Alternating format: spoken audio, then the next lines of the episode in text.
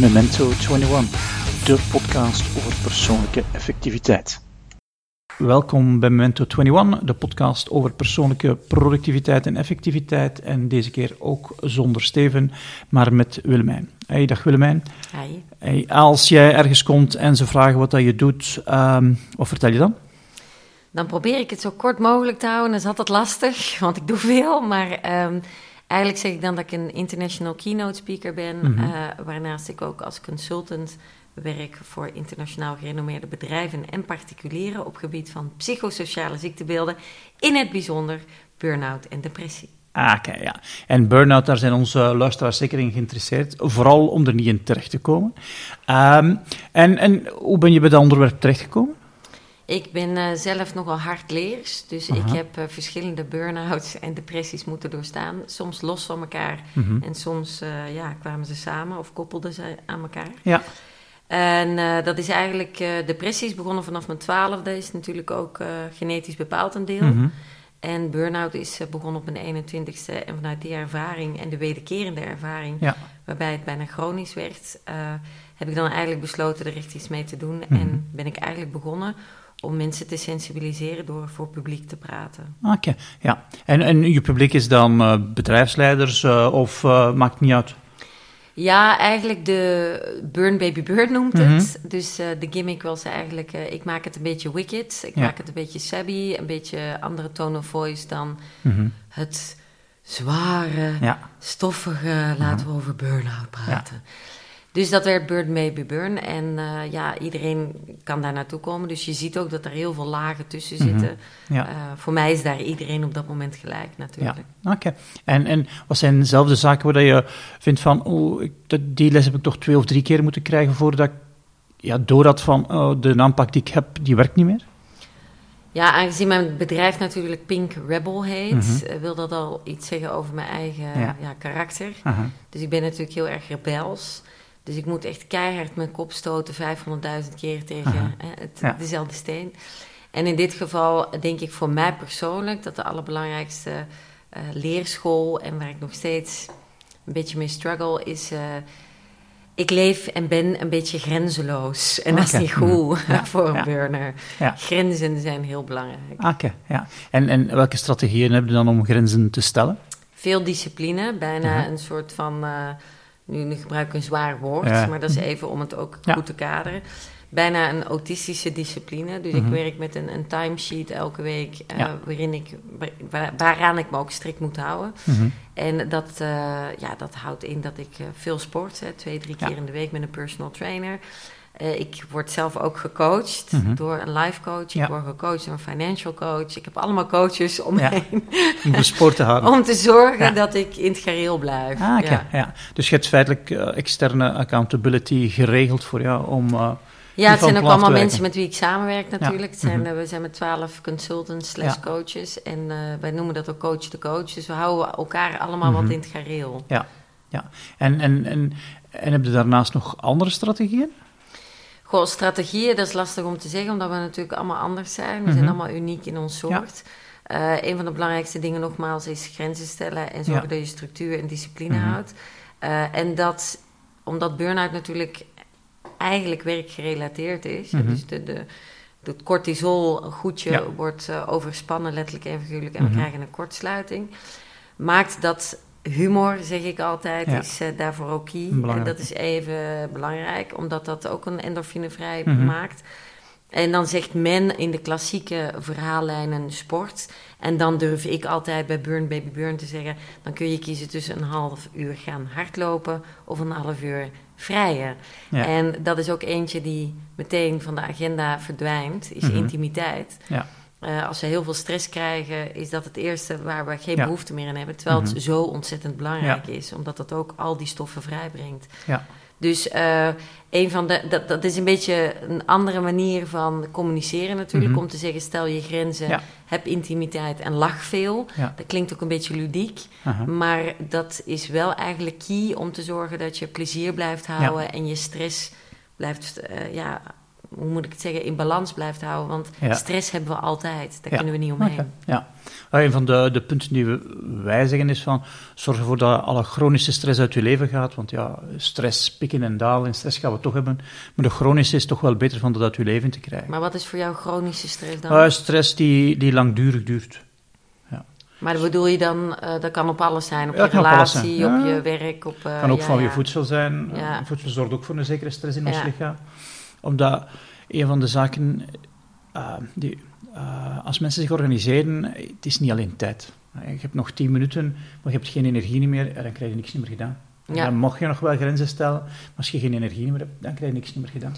Ja, het klinkt een beetje wollig, maar het gaat natuurlijk in het leven, denk ik, echt wel om de essentie van de yin en de yang en de harmonie en balans. En als je vroeger tegen mij had gezegd van, ja, misschien kun je even gaan mediteren. Dan had ik gezegd, zit er gezotst, 20 minuten met mijn ogen dicht zitten, niks doen. Ja. En nu doe ik transcendente meditatie, 2 keer per dag, 2 keer 20 minuten. En had ik dat eerder gedaan, dan was dat wel heel wenselijk geweest. Ja. Oké. Ja. En hoe, hadden nog andere vormen van mediteren geprobeerd? Jawel, maar dit vond ik het meest makkelijke. Omdat je moet daar wel een cursus voor volgen natuurlijk, voor transcendente meditatie. Maar ik vond het heel simpel. En wat ik ook heel prettig vond is van, ik heb nogal problemen met mijn rug. Dus dat je niet in een bepaalde houding moet zitten of dit of dat en een lotusbloem. En ik vind dat geweldig, hè? Maar voor mij is dat eerder belastend. Ja. En TM kan je eigenlijk in C overal doen. En mag je zitten hoe je wil en... Allee, het is een hele toegankelijke, makkelijke vorm van mediteren. Ja, en de vorm maakt waarschijnlijk niet uit, hè? Nee, ik denk dat ik zeg altijd, daarom noem ik het de Pink Rebel cocktail die wij shaken voor onze burners. Ja. Omdat ik zeg van, daar zitten wel ingrediënten in die basis zijn om binnen 7 weken uit die burn-out te geraken. Maar aan de andere kant, jij bent jij en ik ben ik. Dus ik moet jouw cocktail wel zodanig shaken dat die voor jou perfect is. Lekker, ja. Dus dat maakt dat bijvoorbeeld bij de een is mediteren een perfecte oplossing om als ingrediënt in zijn cocktail te steken. Maar bij de ander bijvoorbeeld is het beter om paardencoaching in te pluggen en daarmee te spiegelen. Of een droomexpert in te schakelen. Ja. Dus het is bij iedereen anders. Ja. En de intentie van te mediteren, waarom doe je dat in je... In je aanpak om grenzen te stellen? Omdat ik heb gemerkt, zoals jij net eigenlijk al aangaf, dat chronische stress, dat is zeer herkenbaar voor mij. Vanaf jonge leeftijd ik ben een straatvechter, dus heb ik echt... alleen, dat is niet letterlijk, hè? Ja, maar alleen, je snapt wat ik wil zeggen. Dus ik heb heel veel in de boksring moeten staan in mijn leven. En uiteindelijk kende ik een stressloos leven niet. Dus op het moment dat even zich... kwam manifesteren in mijn leven, werd ik onrustig, want ik dacht, dit is raar, dat ken ik niet. Ja. Ik moet altijd stress hebben. En transcendente meditatie heeft mij eigenlijk geleerd om te aarden, en dat klinkt ook weer wollig, maar wat je gewoon voelt, is dat je voelt echt je hele ademhaling en je hart, en je voelt alles echt indalen, en je komt eruit, en ik ben daardoor ook veel stressbestendiger geworden. Ik kan dingen ook makkelijker relativeren. De drama queen die ik als vrouw nog altijd een beetje ben, maar heel erg was vroeger, dat is eigenlijk quasi weg. Dus het is een soort preventief ook. Het is zoals je tanden poetsen eigenlijk, zeg ik altijd. Dat is nodig voor onze gezondheid. En ik vind TM ook nodig voor je gezondheid. Ja. In een of andere vorm om dat... zo hier een brein een beetje beter en stiller te krijgen. Ja, en het is ook echt bewezen. Je kunt het ook zien met scans. Er schiet enorm veel zuurstof naar je hersens op het moment dat je TM doet. Ook een andere vorm van meditatie. Alleen bij deze extreem in regelmaat.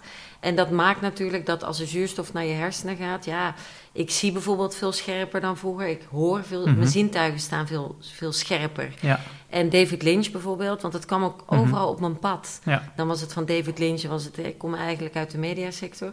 Toen dacht ik moet daar toch precies eens een keer iets mee doen. En David Lynch is heel erg pro, omdat hij zegt... het brengt je creativiteit en je artistiekiteit... of je artistieke talent, zo moet ik het zeggen... viert hoogtij bij TM. Ja. En dat heb ik ook wel gemerkt. Ja. Ik krijg heel veel antwoorden of zelfs workshops... of trainingen, modules... die schieten gewoon tijdens dat ik aan het mediteren ben binnen. Ja. Omdat dat zoogdierenbrein minder energie nodig heeft... om gekalmeerd te worden, denk ik. Ja, ik denk dat Deepak Chopra het heel mooi ooit zei. Die zei van... Als je in een woelige oceaan een gebouw gooit, mm-hmm. een auto gooit, een steen gooit, gebeurt er niks. Dat is, er is te veel, hè? Er is mm-hmm. te veel woelige oceaan, gewoon te veel storm. Maar als je in een hele platte lijn, dus als je zo 's ochtends naar de zee kijkt, mm-hmm. dan is het zo mooi vlak. Ja. En als je dan een steen erin gooit, dan zie je die rimpelingen. Ja. En dat heeft effect, die energie. Mm-hmm. En dat is eigenlijk wat er gebeurt. Er komt stilte in je hoofd. Ja. En als er stilte komt, is er ruimte. Ja.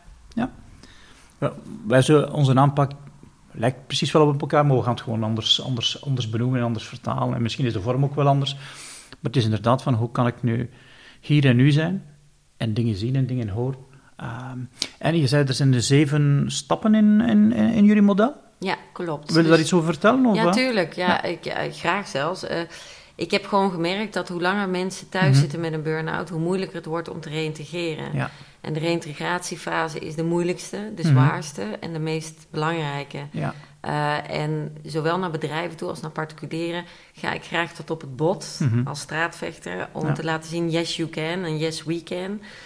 En dan vind ik het heel erg belangrijk om soort van te werken met een inspanningsplicht. Zowel van ons als van de cliënt. Ja.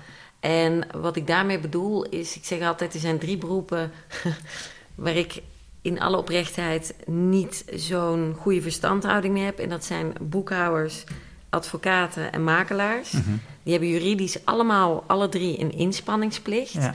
De enige plicht die ze bij mij tot nu toe zijn aangekomen is een factuur sturen. Ja. Maar inspanning, ik heb het toch weinig gezien. Dus wij vragen dat aan onze cliënt, die inspanningsplicht. Wij geven die ook. Als na 7 weken de cliënt niet kan reïntegreren, dan gaan wij, zeker voor bedrijven, voornamelijk kosteloos door totdat we er zijn. Dus we zetten echt onze tanden erin.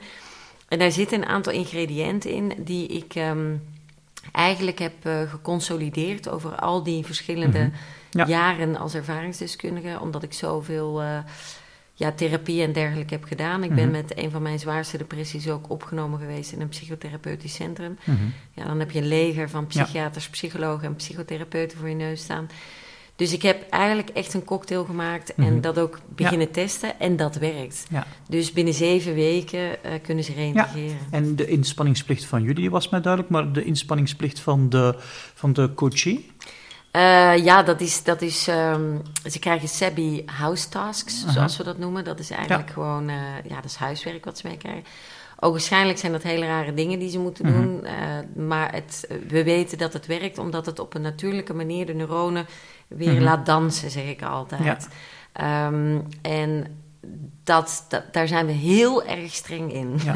En als een coachie dat dan niet doet, dan stopt het ook? Of, Strike 1, strike 2, strike 3, you're out. Ja, okay, dan trek je de plug eruit. Ja, okay. En mijn collega-coaches zijn ook verplicht om dan de plug eruit te trekken. Ja.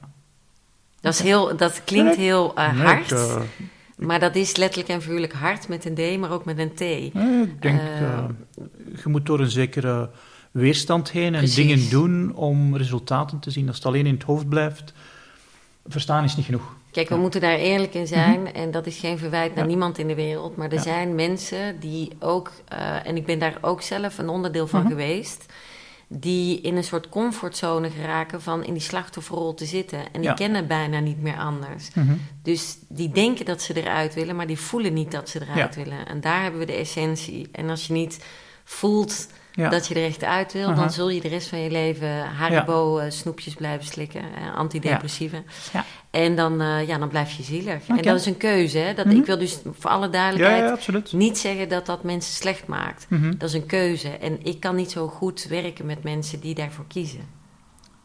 Ja, terecht denk ik. Ik denk dat u een tijd... ik weet niet of dat terecht is. Ik vind het wel. Ik vind dat u een tijd veel te belangrijk is om hem te spenderen aan iemand waar je niet zeker van weet of dat die stappen wilt zetten. Ja, voilà. Ja. Het is allee, weet je, ik bedoel, we willen vooruit en we willen gewoon naar een doel. En, en als je merkt dat halverwege we dat doel niet gaan halen. En ook in die...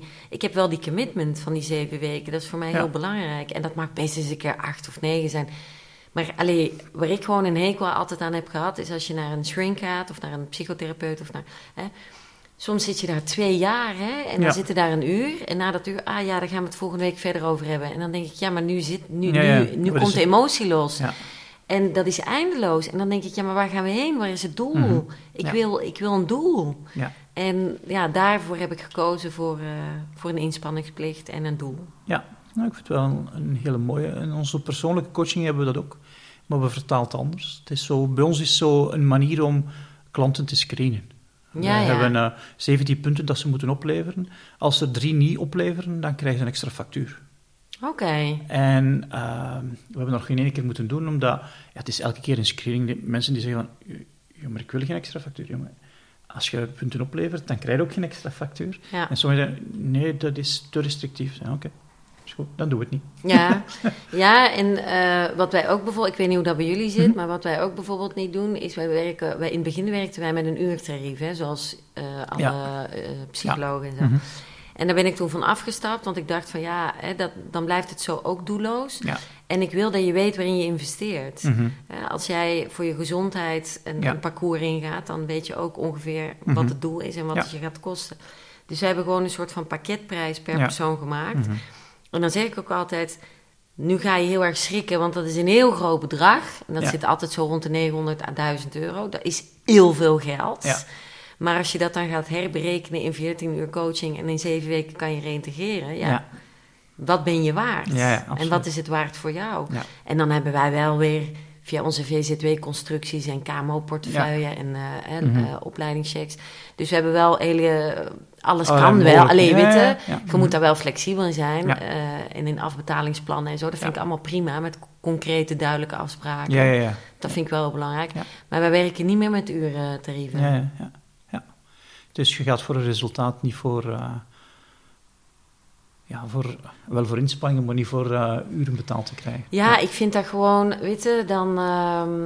Ik heb gewoon liever dat we duidelijke afspraken maken met elkaar. Ja. En op het moment dat je zegt, we gaan dat 7-stappenplan in, maar het kost je wel, weet ik veel, 900 euro, ik zeg maar even iets.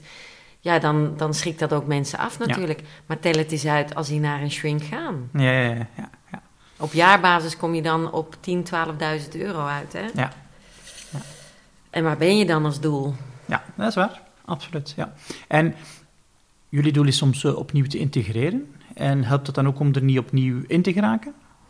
Wat we wel doen als aftersales, zal ik maar zeggen, dat klinkt dan heel commercieel, maar is als een particulier gaat reïntegreren, dan modereren we dat wel. Dus de persoon in kwestie belt ons dan nadien om te vertellen hoe het was op het werk.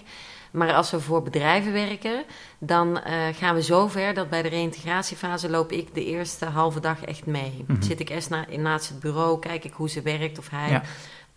ga ik testen van waar hebben we op gewerkt en waar is je verbeterpunt? En ik zeg, hola, nee, dit doen we dus niet meer. Dit was de oude X, Y, Z. En Mariska bijvoorbeeld, dit was de oude Mariska. Hoe doet de nieuwe Mariska het nu? Oh ja, dat is waar. Dus dan monitor ik mee. En wat we ook doen is de afdeling sensibiliseren. Hoe ga je om met een burner die terugkomt? Ja. De vraag, hoe gaat het met je, vinden ze altijd moeilijk. Aan een burner te stellen is ook een moeilijke. Ja. Maar de burner zelf vindt het ook moeilijk om daarop te antwoorden. Ja. Dus dat begeleiden we helemaal mee. Maar dat is alleen bij bedrijven, omdat de opdrachtgever is dan in dat geval het bedrijf. Ja, oké. En zijn er zaken die je zelf gebruikt om je energie hoog te houden? Je hebt al verteld van sporten, structureel dat je dingen doet om je energie hoog te houden? Buiten Transcendente Meditatie hebben we ook 2 coaches in ons midden zitten. Mama Boeddha bijvoorbeeld en Andrea Otte. En dat zijn 2 coaches die eigenlijk heel erg werken op het fysieke. Dus nu moet ik oppassen dat ik niet à la geitenboerenbollen sokken madame ga klinken. Maar wat dat die eigenlijk doen is... Bijvoorbeeld Andrea, die heeft massagetechnieken, maar dat is een beetje holistisch als het ware. Ja. Dus je krijgt daar energie van. Ja. En Mama Boeddha, die trekt juist alle negatieve energie uit je systeem. En je werkt met zware cliënten, je werkt met mensen die zwaar op de hand zijn. Dus soms voel ik mij fysiek moe en dan komt zij even langs. Dus dat zijn een aantal dingen, TM natuurlijk. Ja. Ik ben gek en echt dol op crèmpjes en een spa en een sauna en dat soort dingen. Dat werkt bij mij ook altijd heel goed. Ja. En ik neem elke dag een heerlijk warm bad met etherische oliën en geurkaarsen. Ja. En je zei grenzen stellen, hoe doe je dat met je mail? Best wel oké eigenlijk. We hebben dat allemaal natuurlijk. Mm-hmm. Je ziet ze op je telefoon ook verschijnen de hele dag door. Ik lees het diagonaal. Ik pik, als ik onderweg ben, de belangrijkste uit. En dan oftewel bel ik die mensen even of ik antwoord kort. Van, kom er later even op terug of dit of dat. Ja. En maandag is mijn administratieve opstartdag. Want ik vind de maandag altijd, denk iedereen. Dus dan moet ik rustig wakker worden. Ja. Yoga, mediteren. Uh-huh. En dan begin ik aan mijn mails. Dus vanaf 10:00 doe ik dan mijn mails en mijn administratie. Ja. En dan maak ik geen afspraken. En vrijdag is de prullenbakkendag. Dus alles wat de rest van de week niet gelukt is, gebeurt vrijdag. Ja. Dus dat is ook weer dat autistische structuurkantje. Om die discipline te houden in het stellen van mijn grenzen. En heb je dat altijd al gehad, dat structuurkantje? Of is dat iets dat je geleerd hebt? Nee, eigenlijk buiten dat ik altijd graag mijn kleren op kleur heb liggen. Hè, dat soort dingen kan je ook zien als een beetje autist. Ja. Maar dat had ik als kind altijd, of vanaf jongens waren altijd wel. Maar voor de rest, wild horse. Hè. Want structuur en rebel... Ja, voilà, dat is heel lastig. Hè. Daarom blijft dat ook elke keer een uitdaging. Ja. Ik heb ook een heel hoog carpe diem gehalte. Dus als het op een feestje ergens gezellig is... Ja, dan zeg ik altijd, ik wou dat ik naar huis wou. Ja.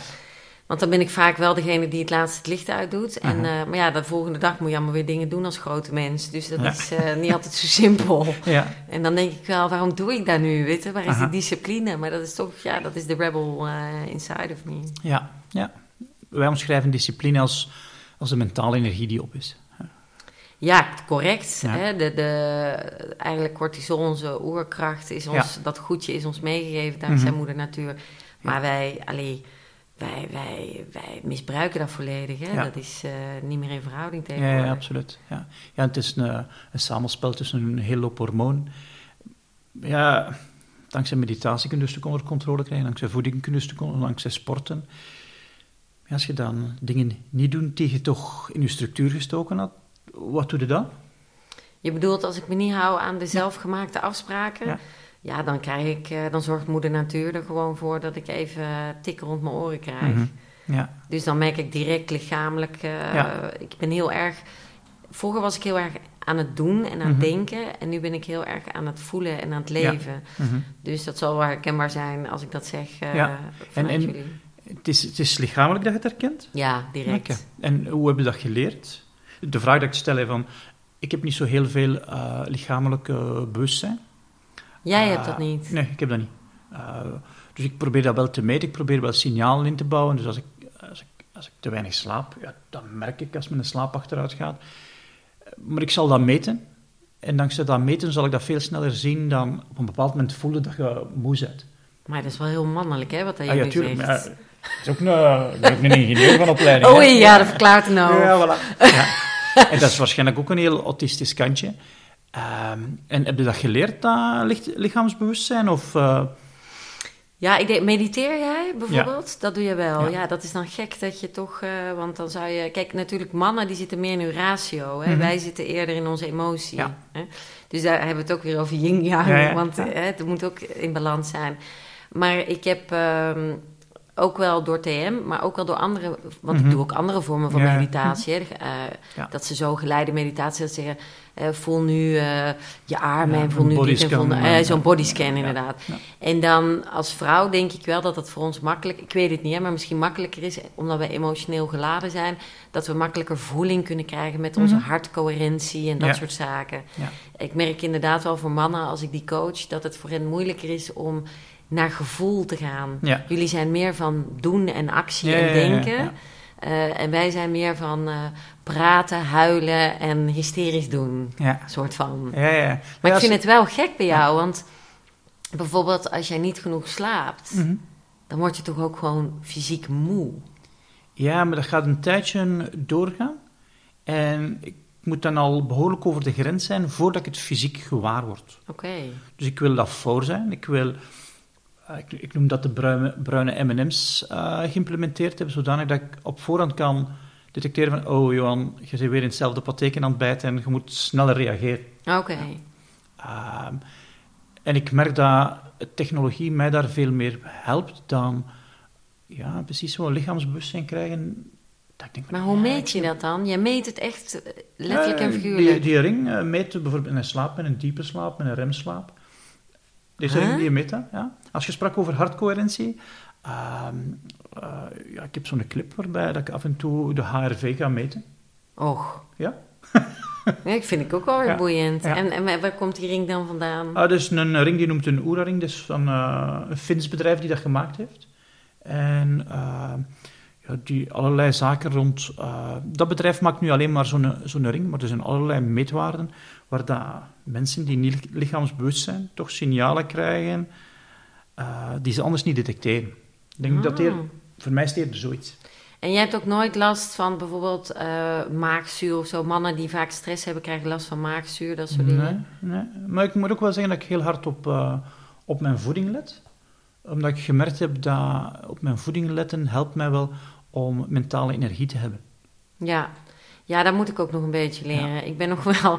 Ik ben redelijk bio nu aan het eten. Mm-hmm. En ik probeer ook wel op te letten, omdat mijn darmen zijn heel gevoelig en mijn maag. Ja. Dus die reageren heel snel op dingen. Maar ja, dat is het probleem. Als je een echte rebel bent, dan vind je dingen die niet heel gezond zijn ook heel erg lekker. En dan moet ik altijd een beetje... Ja, dat heeft denk ik niet met rebel te maken. Dat heeft gewoon met ons hoofd te maken. Ja, ja, en toch ook een beetje met conditionering natuurlijk. Ik woon al op mezelf sinds 14 jaar. Mm-hmm. Dus ik heb vanaf mijn 14e zelf mijn potje moeten maken. Ja, en dan kies je als jonge student natuurlijk ook al heel snel voor dingen die... minder gezond zijn, zeg maar. En de lekkere dingen zijn meestal... Of het is ons geleerd dat de lekkere dingen meestal minder gezond zijn. Ja, of net zoals linzen en zo. In het begin dacht ik... Was dat dan aan het eten? Dacht ik, what the fuck is dit? Maar uiteindelijk vind ik... Nu meng je het met lekkere dingetjes en zo. En nu begint dat wel beter. En smoothies maken vers vind ik ook lekker. Met ginseng erin. En, ja, soms lijkt het zo dat je... het is zo'n mindset. Hè, gezond eten is niet lekker. Dat is een mindset, hè. Terwijl dat er heel lekkere dingen ook gezond zijn. Ja, maar bijvoorbeeld Oreo-cookies en zo is niet gezond, hoor. Nee, dat is waar. Zo lekker. Dat is toch wel... Ja. En al die suikers, daar word je ook nu mee rond je oren geslagen natuurlijk. En ik denk, waar rook is vuur. Frisdrank bijvoorbeeld heb ik volledig afgezworen. Ja. Ik heb nooit frisdrankje naar huis. Ja. Dat soort dingen doe ik al beter. Ja, maar het is altijd over vooruitgang, hè. Ja, we blijven allemaal onderweg, hè? Als coaches ook. We blijven allemaal onderweg. Ah ja, absoluut. Ja. En het geloof dat het altijd beter kan. Het is niet noodzakelijk dat het beter moet, hè. Er is zo, denk ik, een paradox tussen content zijn en toch willen groeien zo. Ja, het is nogmaals, denk ik, voor mij ook weer terug naar de yin en yang. Bijvoorbeeld, een van de dingen die ik nog steeds heb, is als ik een glaasje drink... Alcohol heb ik het dan over. Dan durf ik dus nog wel een sigaret op te steken. Mm-hmm. Ja, als ik Burn Baby Burn heb gegeven... en ik ga naar buiten om een sigaret te roken... dan zie je al scheve gezichten. Ja. En dan zeg ik, weet je... ik moet niet... dan moet ik zo tussen de lijntjes gaan lopen... en dat is al helemaal niks voor mij. Ja. Dus het gaat niet over perfectie, hè? Ja, voilà. Ja. Dus dat wil ik ook helemaal niet zijn. Ja. En we zijn mensen... en we mogen best wel eens een keer... dingen doen die niet netjes zijn of perfect zijn of... weet je? Logisch, denk ik, nee. Ja, vind ik wel. Ja. En hoe ga jij je motivatie dan hoog? Ik krijg heel veel energie, want daar vroeg je net ook naar over energie. Ik krijg echt heel veel energie van cliënten. Okay, dus zowel van particulieren als mensen die ik coach voor bedrijven. Het is ook altijd heel emotioneel op het moment dat we gaan reïntegreren. Dan zijn zij ook heel emotioneel. Ja. En dan voel ik me toch wel een soort van moeder Teresa. Zo van, ik laat mijn kind los en ze is geheeld. I fixed her. We hebben het samen gedaan natuurlijk. Zij doen het meeste werk, maar... Ja, dat vind ik... ik krijg en ook voor publiek spreken. Ja. Ik heb dan echt... de ander krijgt een sugar rush, maar als ik ik krijg een public rush. Ik ben echt een podiumbeest. Het spreekt ergens een deel van uw brein aan. Ja, ik word daar heel gelukkig van. Ik vind het heerlijk om op een podium te staan. Ja.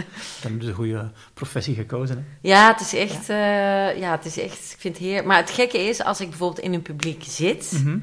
en ze halen mij eruit om op het podium te komen staan, dat vind ik verschrikkelijk. Oké. Dus ik moet wel weten waarom ik op het podium sta, wat ik daar kom doen. Een context geschapen zijn. Ja, een beetje controlfreak ben ik natuurlijk ook, maar dan vind ik het heerlijk. Oké.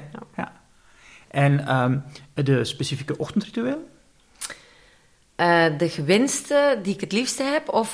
Degene, je mag misschien eerst vertellen degene die je nu hebt en degene die je graag zou hebben.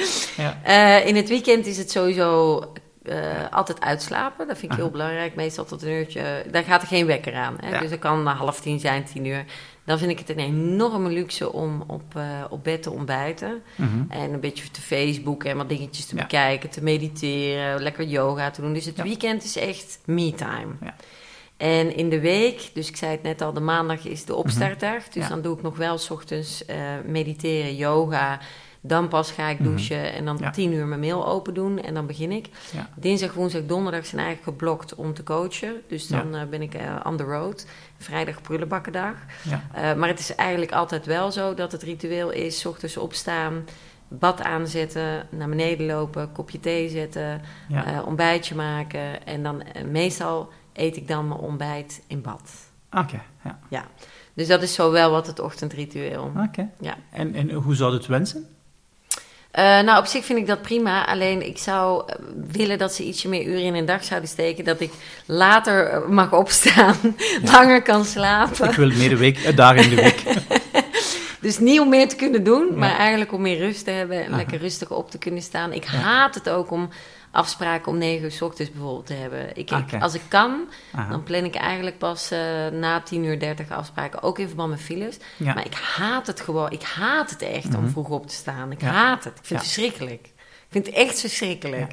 Ja. Het boek The Power of When al gelezen? Nee. Het is een boek. Power wel, maar niet The Power of When. The Power of When. Het is een boek over chronotypes. En wat je typisch beschrijft is iemand die daar wordt genoemd. Dat is een wolf. En een wolf, die zijn energiepieken zijn 's avonds, niet 's morgens. Klinkt wel... Moet rustig wakker worden. Dat is nocturnal beest. I'm a wolf. I like it. Ja. Willemijn een wolf. Ik zou willen een leeuw zijn, maar ik denk dat ik eerder een beer ben. Zo. Het is niet echt een ochtendmens. Sylvian zegt, je bent verder een beer, maar je wilt een wolf zijn. En een leeuw wilde je ook zijn? Wel, een leeuw staat 's morgens heel vroeg op. Ja, maar die gaat heel veel rusten overdag, hè? Absoluut, ja. Maar die hebben ook wel hun energetische pieken, hè? Ja, maar allemaal, qua intimiteit heb ik het dan over. Ja, maar die want die zijn heel... Die boek beschrijft ook, als je in een koppel zit met een leeuw en een beer bijvoorbeeld, wat de beste momenten zijn om seks te hebben, wat de beste momenten zijn om te eten, wat de beste momenten zijn om je mails te doen. Want echt een heel interessant boek om zo...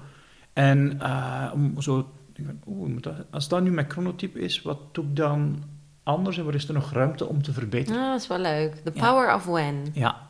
En heeft een vragenlijst om het uit te vissen wat dat je bent. Als dat niet lukt, dan stelt hem voor dat je gedurende, is nu 3 weken, 1 keer per uur je temperatuur meet. Mm-hmm. En aan de hand van de pieken daarin kun je zien wat je chronotype is, omdat het te maken heeft met cortisol. Hè. De pieken in cortisol bepalen een beetje wat soort chronotype dat je bent. Als het niet ontregeld is natuurlijk. Het was heel interessant. Leuk, ja. Wat was voor jou het moeilijkste om te leren? Oei, ik vind het hele grote mensenleven vind ik best wel moeilijk. Ik blijf een beetje... Oei, sorry. Ik blijf een beetje in een...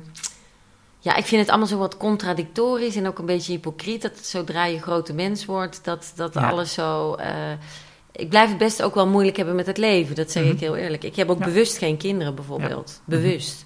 Omdat ik ons leven, onze maatschappij, onze wereld niet mooier zie kleuren. Mm. En ik heb geen behoefte om mijn bloedlijn... dat aan te doen. Ik vind, ik wil nou niet melancholisch klinken of zo. Ja. Misschien doe ik dat onbewust wel, maar ik vind het leven heel mooi, maar het heeft ook hele scherpe en harde kanten, het licht en het donker. Ja.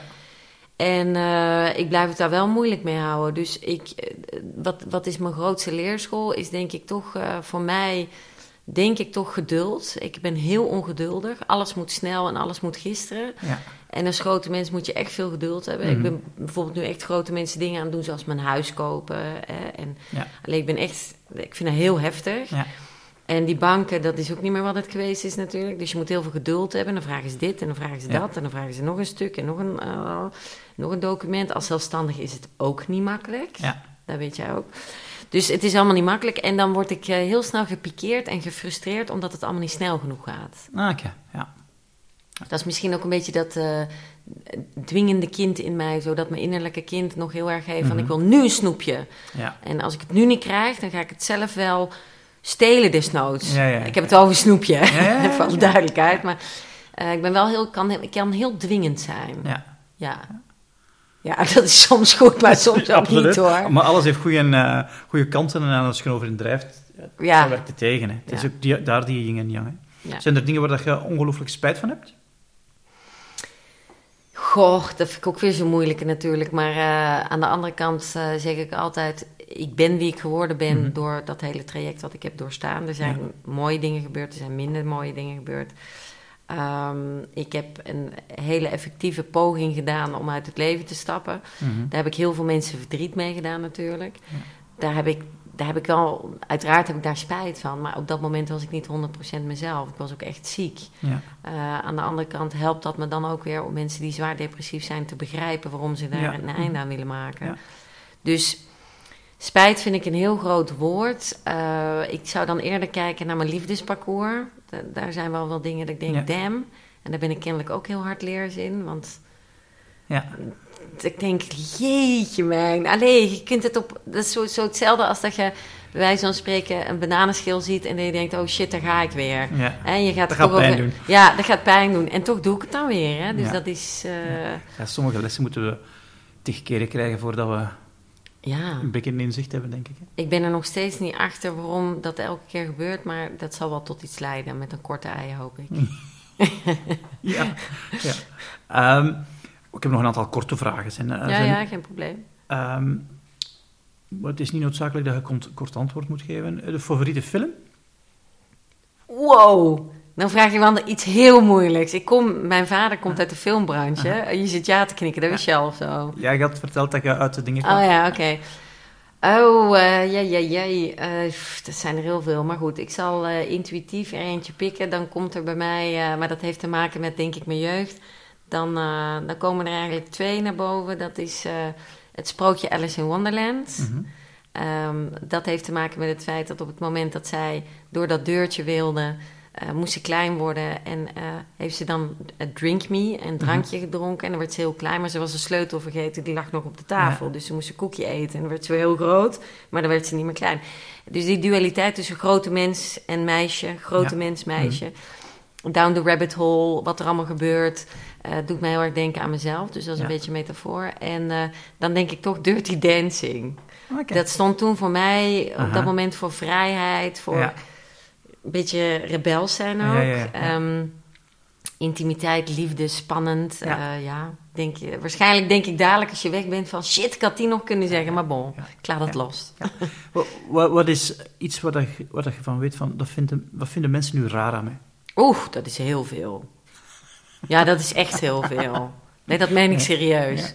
Heel veel mensen vinden mij raar. Ja. En iets specifiek? Goh, dat vind ik een hele lastig. Daar zou ik natuurlijk beter een enquête over kunnen. Maar ik weet dat heel veel mensen mij raar vinden. Bijvoorbeeld hoe ik in het leven sta. Ik sta vrij apart in het leven. Ook bijvoorbeeld met mijn partner. We hebben een extreme... hij is mijn hartsvriend. Hij is het meest dierbare wat er is. Wij zullen elkaar ook in C nooit verlaten. Infinity is ook ons teken. Ja. Maar wij hebben een enorm vrije relatie. Daar bedoel ik dus niet mee dat we met andere leeuwen en beren en wolven het bed induiken. Ja. Maar ik bedoel wel te zeggen van... ik leef in extreme vrijheid en ik heb dat ook nodig. Ja. En hij heeft dat ook nodig. Maar voor andere mensen is dat heel moeilijk te begrijpen. Want die willen om 6, 7 uur op de bank zitten. Ja. Die gaan een potje koken. Die hebben regelmaat. Wij zijn pingpong. Dus je weet dat nooit bij ons. En qua kleding en qua alles. Ik ben een beetje artistiek. Ik ben geen Lady Gaga of zo, maar ik ben wel Gaga, denk ik. Ik ben trouwens ook wel een lady, als ik het wil. Ja. Maar ja, rebels, hè. Dus dat is... dat is het woord van jou. Ja. Ja, ik denk dat heel veel mensen... Of ik weet dat heel veel mensen mij raar vinden. Ja. Ja. Okay. Is er iets waar dat je het voorbije jaar van idee van veranderd bent? Het voorbije jaar... Of gewoon algemeen. Wat makkelijker maken om na te doen. ja, ik denk dat mijn grootste aanwinst door verschillende facetten, en dat heeft dan ook weer meer te maken met de teleurstelling van de liefde en de pijn en de kwetsbaarheid erin, is dat ik nu heel erg durf mijn kwetsbaarheid ook te tonen. Mm-hmm. Ik ben natuurlijk best wel een orang-oetang die op de borstkas klopt. Een soort alfa-vrouwtje en mm-hmm. raar, en kreeg het allemaal wel.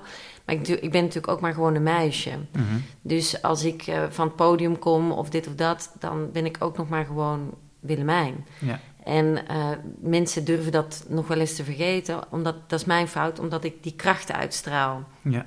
Maar eigenlijk ben ik hyper kwetsbaar. Mm-hmm. Dus als mensen niet prettige dingen over mijn bedrijf zeggen, of over een van mijn coaches, of, dan doet dat heel veel pijn. En ik heb wel geleerd om dat deels los te laten en dat te aanvaarden mm-hmm. en dat naast me te leggen, of daar iets mee te doen en iets van te leren. En ik heb ook geleerd om, dat is ook wel heel grappig wat ik nu ga zeggen, door al die shit, cru gezegd, mm-hmm. Heb ik mijn eigen geloof weer teruggevonden. Mm-hmm. Een geloof? Ja, het is een gepimpt geloof. Mm-hmm. Dus ik heb eigenlijk, ik ben stukken weer uit de Bijbel gaan teruglezen. Mm-hmm. Ik ben dingen in vraag gaan stellen. Dus je hebt hier in de buurt, ik woon natuurlijk in de middle of nowhere. Ja. Dus je hebt hier van die Jehovah thuiskomen. En op een gegeven moment dacht ik, weet je wat, kom maar eens binnen, want ik heb wel vragen. Want hoe kan iemand nou in godsnaam over water lopen? Ik maak het nu heel simplistisch. Ja, ja. Ja. En hoe kan nu iemand in één keer zwanger zijn door een aanraking? Leg het mij maar eens uit. Dus er zijn ook kinderlijke vragen in, maar er zitten ook essentiële mm-hmm. vragen in. Dus wat ik heb gedaan, is dat ik mijn eigen gebeden heb geschreven en mm-hmm. schrijf. Ja. En ik bid dus ook elke dag, mm-hmm. naast dat ik mediteer. Ja. Maar gepimpt. Dus ik ga niet naar de kerk of zo, maar ik doe het op mijn manier. Ja. En dat heeft ook heel veel eigenliefde gebracht. Dus mm-hmm. ik bad er best wel in eigenliefde. Ik ben uiteraard niet perfect, maar wel perfect met mijn imperfecties. Ja. En aanvaarding daarin ook. Oké, ja. Zijn er nog favoriete boeken? Ja, ik lees er waarschijnlijk net als jij heel veel over ons vak. Mm-hmm. Ik ben wel gek van Deepak Chopra. Ik vind dat hele fijne boeken. The Secret, The Power, dat soort type boeken. Ja. Maar ik ben nu ook een boek aan het lezen over het boek van vreugde, uh-huh. Dalai Lama. Ja.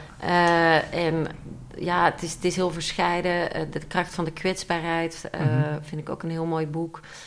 Maar het kunnen ook boeken zijn waar ik even wil ontspannen. En dan zijn het meestal humoristische boeken die ik kies. Dus geen zware lectuur dan. Ja, en kun je een titel geven, humoristische boeken? Wat is de laatste die ik lees? Ik ben heel slecht in namen en titels en zo. Ah. Maar een van de laatste boeken is... Ja, je moet een beetje denken aan die chick shit. Zo Sex in the City-achtige toestanden. Ja. Lekker simpel, niet te veel nadenken... maar met heel veel humor en seks erin, zeg maar. Ja. Oké, goed. Zijn er zaken waar je dankbaar voor bent voor de voorbije periode?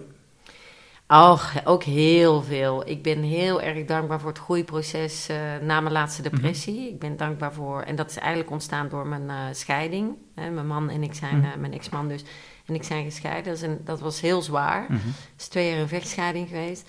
En ik ben heel dankbaar dat ik daar als vechtersbaasje uit ben geklommen. Maar vooral heel dankbaar dat ik door de liefde van mijn omgeving zo sterk gedragen ben geweest. Mm-hmm. Om uit die rabbit hole te komen. Ja. En dat Alice, bij wijze van spreken, hoe de fuck is Alice? Want waar was ze?